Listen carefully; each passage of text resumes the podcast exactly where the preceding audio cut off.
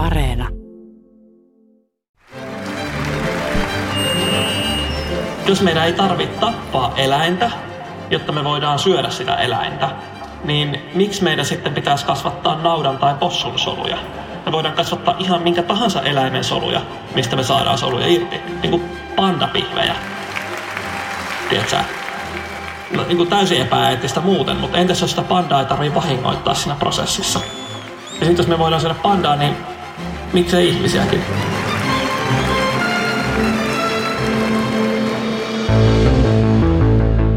Tässä puhuu mies, joka on syönyt omaa lihaansa.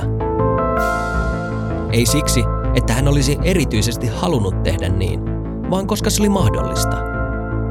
Eikä sitä pihviä tietenkään viilletty hänestä irti, se kasvatettiin miehen omista soluista. Hän on Lauri Reuter, biotekniikan tohtori, sijoittaja ja teknooptimisti. Reuterin mukaan soluteknologia tulee olemaan samanlainen valtava ruoantuotannon mullistus kuin eläinten ja kasvien domestikoiminen 10 000 vuotta sitten. Matka tulevaisuuteen alkaa kuitenkin aina menneisyydestä. Soluteknologian vallankumous lähti liikkeelle köyhästä afroamerikkalaisesta nuorehkosta naisesta nimeltä Henrietta Lacks. Hän sairastui kuolettavaan tautiin, mutta hänen solunsa ovat yhä tänäkin päivänä elossa. 70 vuotta hänen kuolemansa jälkeen. Niistä tuli lääketieteen tärkein työkalu puoleksi vuosisadaksi. Mä olen Henry Tikkanen Ylekioskista ja sä kuuntelet Tiedetrippi-podcastia. Jakson nimi on Henrietta Lacksin Kuolemattomat solut. Johns Hopkins-nimisessä sairaalassa Yhdysvaltain Baltimoressa elettiin ja kuoltiin vuotta 1951. Yhdysvalloissa oli nähty ensimmäinen väritelevisiolähetys ja Euroopassa oli perustettu Euroopan hiili- ja teräsyhteisö, eli EUn esiaste. Suomessa oli otettu käyttöön maan ensimmäiset liikennevalot Aleksanterin kadun ja Mikon kadun risteyksessä Helsingin keskustassa. Vuosi 1951 oli myös vuosi, jolloin nainen nimeltä Henrietta Lacks kuoli.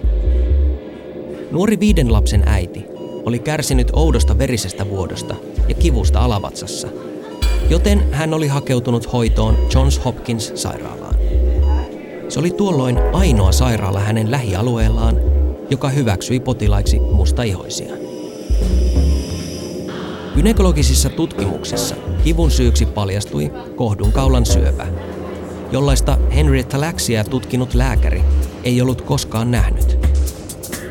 Gynekologi Howard Jones muisteli tapausta Iso-Britannian yleisradioyhtiön BBCn haastattelussa vuonna 1997. Ohjelmassa hän kertoi, että kasvain oli silmällä nähtävissä, mutta se ei näyttänyt tavalliselta syövältä.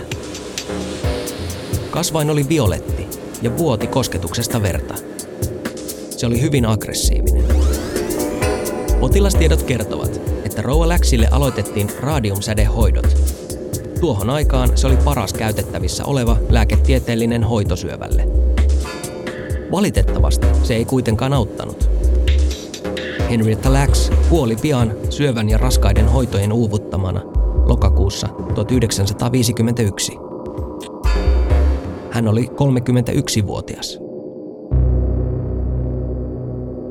Syöpätauteja tunnettiin huonosti, jonka vuoksi niitä haluttiin tutkia lisää. Ongelma oli se, ettei siihen oikein ollut keinoja. Johns Hopkins sairaalan kudosviljelylaboratorion johtaja George Guy oli vuosien ajan yrittänyt viljellä ihmissoluja laboratoriossa, jotta niitä voitaisiin tutkia. Kaikki yritykset olivat kuitenkin epäonnistuneet. Sitten eräänä päivänä Henrietta Lacksin ruumiinavauksen suorittanut kirurgi toimitti laboratorioon näytteen Lacksin erikoisesta syöpäkasvaimesta.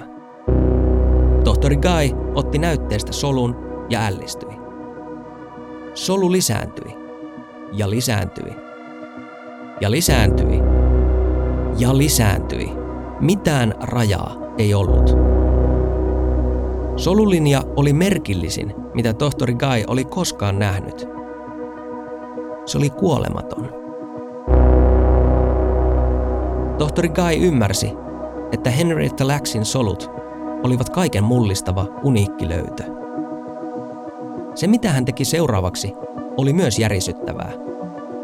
Tohtori Guy lähetti näitä kuolemattomia soluja laboratorioihin ympäri maailmaa. Sen päätöksen myötä lääketieteen historiassa kääntyi uusi sivu. Hän ei ominut löytöä, vaan jakoi sen kaikille, ilmaiseksi. Kuolemattoman solulinjan hän nimesi helasoluiksi, Henrietta Laxin etu- ja sukunimen ensimmäisten kirjainten mukaan. Tohtori Guy kuitenkin unohti kertoa yhtään mitään tästä menehtyneen Henrietta Laxin omaisille. Aiemmin tutkijoiden oli pitänyt käyttää enemmän aikaa soluviljelmin pitämiseen elossa kuin varsinaisen tutkimuksen tekemiseen. Hela-solulinja tarjosi nyt rajattoman tutkimusalustan. Toisin sanoen, Hela-solulinja antoi tutkijoille ensimmäistä kertaa aikaa ja mahdollisuuden tehdä toistettavia kokeita ihmissoluilla. Mutta pysähdytään hetkeksi. Miten kuolemattomien solujen kantaja voi kuolla? Vastaus on se, että Henrietta Lacks kuoli juuri niiden kuolemattomien solujen takia. Helasolut ovat nimittäin mutatoituneita syöpäsoluja. Ne aiheuttivat syöpäkasvaimen, joka tappoi läksin. Normaaleissa soluissa jakautumiskertojen määrä on rajallinen. Jakautumiskerroista pitävät lukua kromosomien päissä olevat rakenteet, joita kutsutaan telomeereiksi. Ne lyhenevät jokaisella jakautumiskerralla, kunnes typistyvät pois. Silloin solun jakautuminen loppuu ja solu kuolee. Aivan kuten pitääkin, jotta kokonaisuus toimii. Se on hallittu itse tuho. Syöpäsolu on kuitenkin mennyt sekaisin. Sen telomeerejä uudistava tekijä on yliaktiivinen, jolloin itsesäätelymekanismi ei toimi. Tämän lisäksi syöpäsoluissa on aktiivisina muita solun kasvua lisääviä tekijöitä. Nämä seikat johtavat solujen hallitsemattomaan kasvuun ja siten epätasapainoon ja kaaukseen ihmisen kehossa, siis syöpään. Myöhemmissä tutkimuksissa on havaittu, että Henrietta Laxilla oli papilloomavirus, jonka geneettistä materiaalia oli siirtynyt hänen soluihinsa. Solujen perimä oli muuttunut niin, että ne lisääntyivät todella aggressiivisesti ja hallitsemattomasti jopa syöpäsolujen mittapuulla. Syöpä- ja lääketutkijat kävivät helasolujen kimppuun ahnaasti kuin pirajalauma.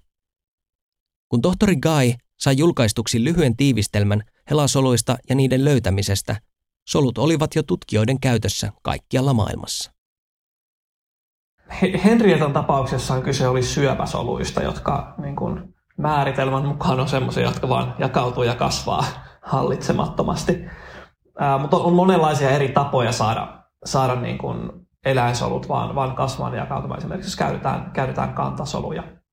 Niin tavallaan kyse on, on samasta asiasta. Eli otetaan, otetaan eläimestä soluja ja sitten saadaan ne solut jakautumaan ja, ja monistumaan ää, tota, bioreaktoreissa tai niin kuin kasvatusalustalla. Ja sitten loppujen lopuksi saada ne ehkä jopa niin kuin erilaistumaan lihassoluiksi tai rasvasoluiksi, jotka sitten muodostaisi meille esimerkiksi, esimerkiksi ruokaa. Biotekniikan tohtori Lauri Reuter on siis se tyyppi, joka on syönyt omaa lihaansa. Temppu tapahtui tulevaisuuden ruokaa käsittelevässä Voiko tätä syödä nimisessä ohjelmassa, jossa Reuter seikkailee ympäri maailmaa yhdessä kokki Henri Alenin kanssa. Sarja on katsottavissa Yle Areenassa.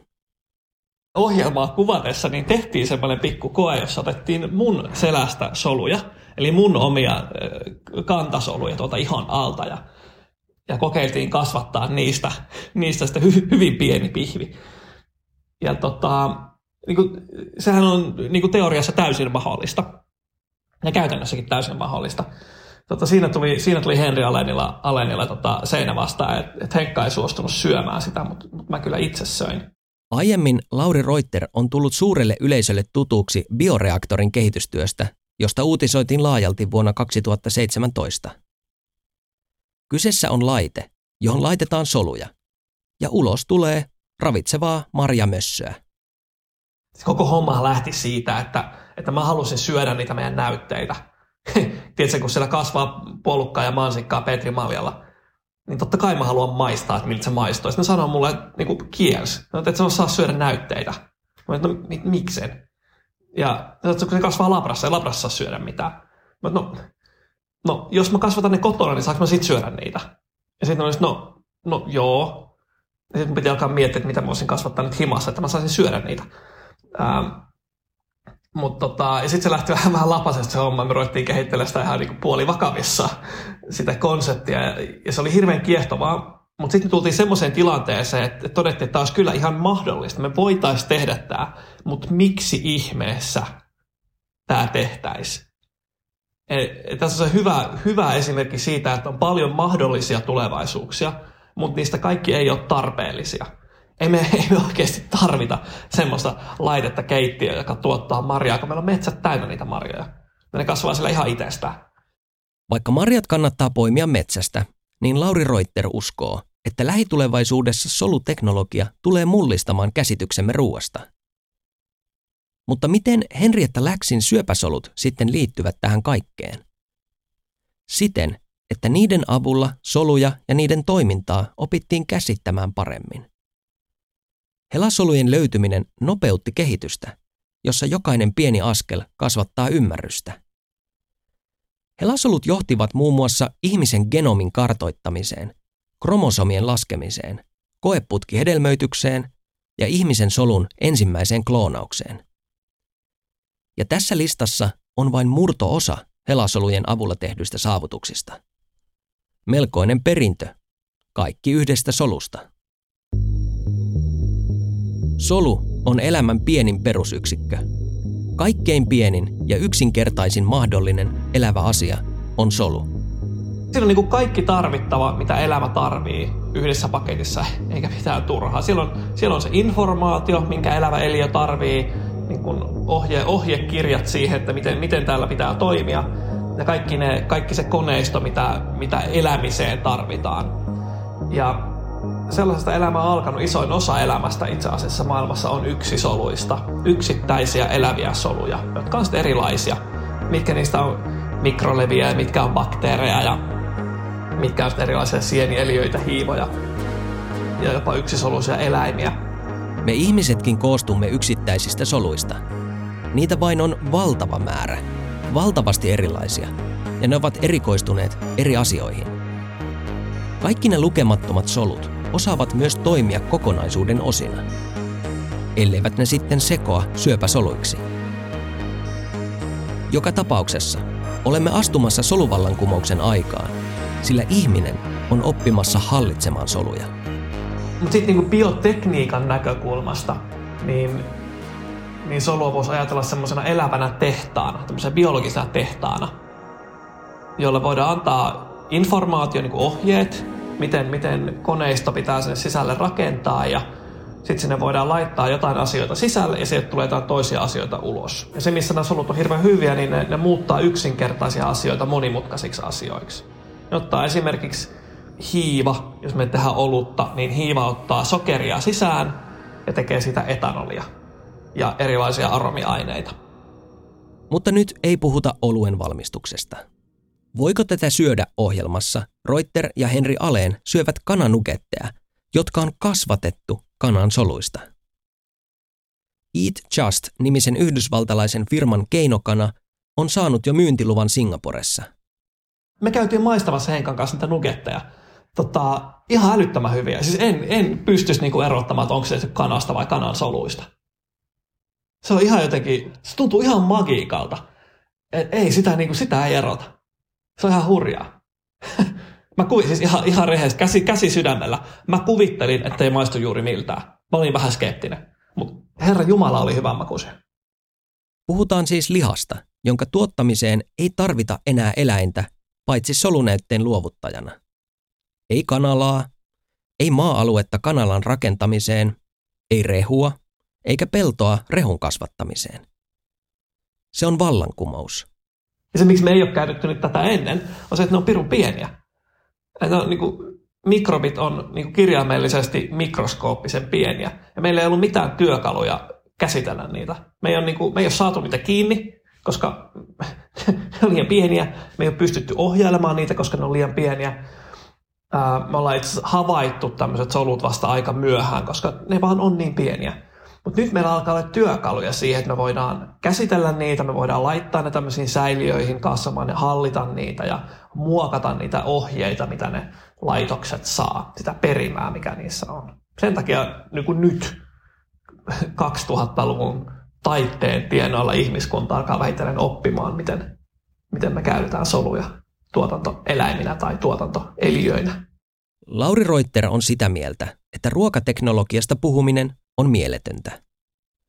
On vain teknologiaa, jota voidaan hyödyntää ruoan tekemiseen. Esimerkiksi solujen avulla on ensin kehitetty ja tuotettu lääkkeitä. Sitten on tajuttu, että hetkinen, soluilla voisi tuottaa myös ruokaa. Sitten ymmärrettiin monistaa juuri niitä soluja, mistä jokin ruoka koostuu. Tämä kaikki taas on mahdollistunut työkalujen, kuten tietokoneiden laskentatehon sekä mikroskooppien ja prosessiteknologian kehityksen myötä. Meille tuntuu vielä, että tämä on joku huurunen tulevaisuuden kuva, mutta ei me kuin tuommoinen viisi vuotta, niin me pidetään ihan normaalina, että, että niin kuin jäätelö on tehty ilman lehmiä ja aamu munakokkeli ei tarvita kananmunia. Niin se voi olla jopa ihmismaidosta tehty. Tai, tai Herra Jumala, se voi olla hiirenmaidosta. Tai, tai tiedätkö, jos me löydetään jostain niin tarpeeksi mammutin geenejä, niin mammutin maidosta ei sillä ole mitään väliä. Maito valaan maidosta. Niin kuin, mistä sä haluaisit, että se on tehty? Soluteknologian käyttö ruoantuotannossa avaa mielikuvituksen portit. Se avaa myös täysin uudenlaisia keskusteluja. Sellaisia, joihin moni ei ole vielä valmis. Miksi joisimme ihmismaidon korviketta, eli lehmänmaitoa, kun voisimme juoda aitoa tavaraa? Miksi söisimme naudanlihaa, kun voisimme syödä saimaan norppajauhelihaa? Tuleeko ihmislihasta kulinaristinen nautinto? Koko peli muuttuu, kun eläinperäisten tuotteiden valmistuksessa ei enää tarvitse kahlita, vahingoittaa ja tappaa eläimiä. Tarvitaan vain soluja ja tuotantolaitos. Se näyttäisi vähän niin kuin isolta panimolta. Et jos, jos mietit, niin nykyään, nykyään panimoissa on, on satojen tuhansien litrojen terässäiliöitä. Mutta mä sanoisin, että jos haluaa sen kuvan, mielikuvan, että miltä se näyttää, niin iso panimo on se, miltä se näyttää. Ei se ole sen kummallisempaa. Isoja panimoita meillä on jo nyt niin se on samanlainen prosessikin aika pitkältä kuin, niin kuin oluen tekeminen. Että sulla on semmoinen liemi siellä sammiossa, missä, missä sitten solut kasvaa. On ne sitten niin kuin mikrobeja tai, tai kasvisoluja tai, tai jopa eläinsoluja. Niin, niin siltä se suunnilleen näyttää. Soluista tehdyn ruoan tulemista kirittää ilmastonmuutos ja luonnon kiihtyvä köyhtyminen. Pakko on tehokas motivaattori on löydettävä ratkaisuja, millä ruoantuotannon aiheuttama hiilijalanjälki ja luontokato saadaan käännettyä, koska meillä on vain yksi planeetta. Yleinen arvio on, että laboratorioliha lyö läpi heti kun sen tuotanto muuttuu lihateollisuutta halvemmaksi. Siten markkinatalous toimii. Toki kuluttajien täytyy hyväksyä tuote, jotta se kannattaa. Eli sen pitää maistua hyvältä ja olla turvallista. Kehitys kulkee asteittain.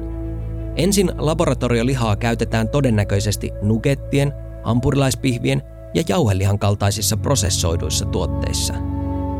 Ja aluksi tehdään sitä lihaa, mihin ihmiset ovat tottuneet, eli esimerkiksi naudan ja kananlihaa. Se, miten se tällä hetkellä tehdään, on se, että kasvatetaan niitä soluja, ja rasv, niin kuin lihassoluja ja rasvasoluja. Nyt esimerkiksi niin 3D-tulostetaan ne sen näköiseksi, että, se on, niin kuin, että ne on niin oikealla kohdilla siinä pihvissä. Mutta se ei vielä aja ihan sama asia, se ei ole kasvanut elimeksi. Mutta tota, kyllä me siihen suuntaan mennään. Kyllä me, kyllä me päästään tulevaisuudessa siihen, että niin kuin hyvä sisäfilepihvi kasvatetaan sisäfilepihviksi tota, niin sanotusti eläimen ulkopuolella. Soluruuan tarvitsema teknologia kehittyy nopeammin kuin poliittinen ilmapiiri. Lihateollisuus on valtava, loppuun asti viritetty koneisto, jota on optimoitu sata vuotta. Se työllistää valtavasti ihmisiä. Siihen liittyy massiivisia maataloustukia, investointeja ja ihmisten tottumuksia. Voi aika helposti todeta, että soluruoka ei tule markkinoille kivuttomasti. Mutta se tulee. Ja on tullut jo. Lisäkysymyksiä herää siitä, kuka omistaa tulevaisuuden soluruokaviljelmät. Mutta toisaalta jo nyt jättikonsernit omistavat suuren osan ruoasta. Soluteknologialla on kuitenkin ässiä hihassa. Me niin paljon mietitään, että miten me korvataan esimerkiksi liha tai miten me tehdään se sama maidon proteiini paremmin.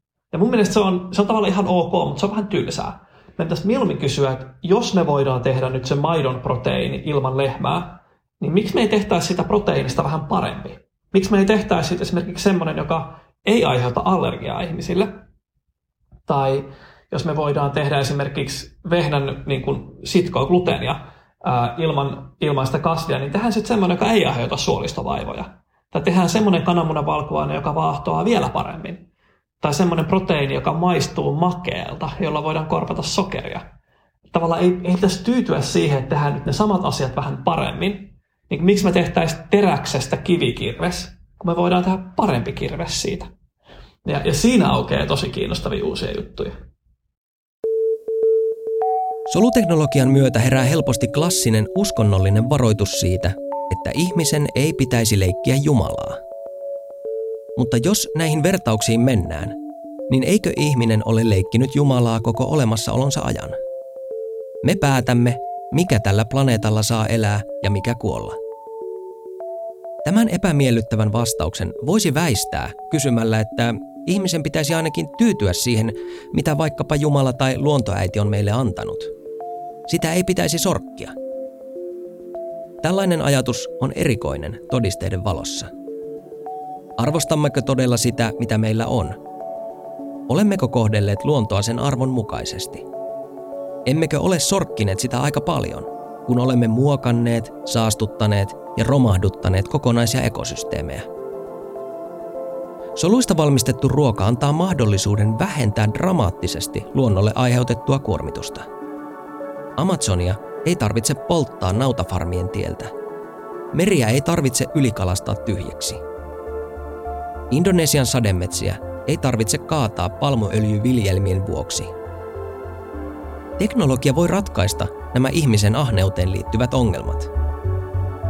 Soluteknologia voi olla, kuten kansalliseepoksemme Kalevalan Sampo, myyttinen laite, joka sylki sisuksistaan kultaa, viljaa ja rikkauksia – Tosin siinäkin tarinassa ihmisten ahneus lopulta tuhoaa sammon.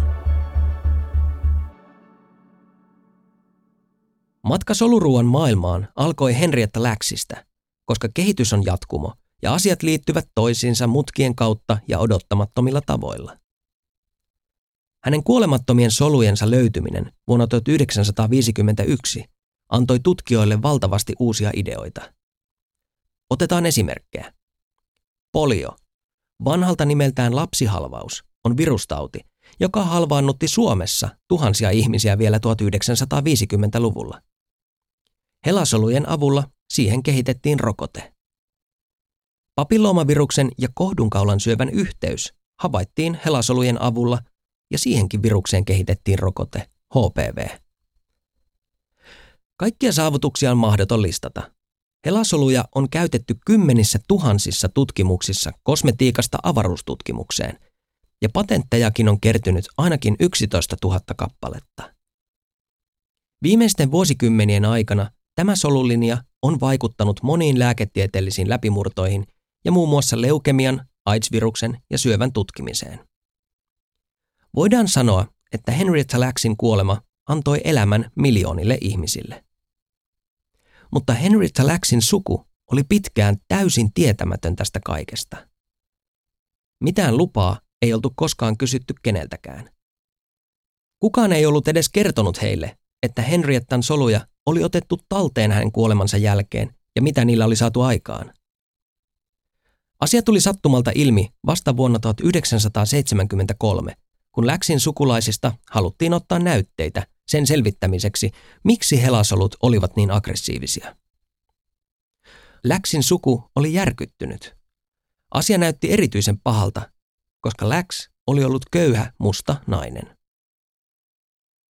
Vuonna 2013 Läksin sukulaiset saivat neuvoteltua Yhdysvaltain terveysviraston kanssa sopimuksen, jonka mukaan sukulaiset saavat sananvaltaa siihen, miten ja missä helasoluja ja niiden DNAta eli perimää tutkitaan.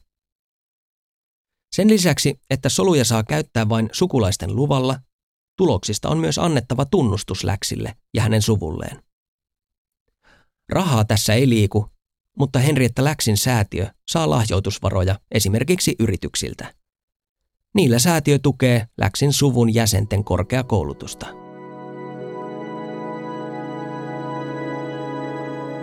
Kaikki mahdolliset tulevaisuudet eivät toteudu, mutta teknologiset harppaukset tulevat muuttamaan asioita. Kenties nopeammin kuin uskommekaan. Lauri Reuter antaa esimerkin. Et vielä, vielä 2000-luvun alussa, jos me haluttiin lukea yhden ihmisen perimä, niin se maksoi tuommoisen suunnilleen 100 miljoonaa euroa tai dollaria per laaki. niin yhden ihmisen perimän lukeminen. Ja nyt viime syksynä oli Black Friday-tarjous 149 dollaria per ihmisen perimä. Niin se on tuommoinen hetkinen miljoonakertainen hinnanpudotus 20 vuodessa. Niin se on, se on aika paljon. Kiitos, että kuuntelit Tiedetrippi-podcastin jakson Henrietta Laxin Kuolemattomat solut. Mä olen Henry Tikkanen Yle Kioskista. Äänisuunnittelun Tiedetrippiin on tehnyt Tuomas Vauhkonen. Yle Areenasta löydät kaikki Tiedetripin jaksot ja myös Lauri Reuterin ja Henri Alenin TV-sarjan Voiko tätä syödä? Tavataan taas seuraavalla Tiedetripillä –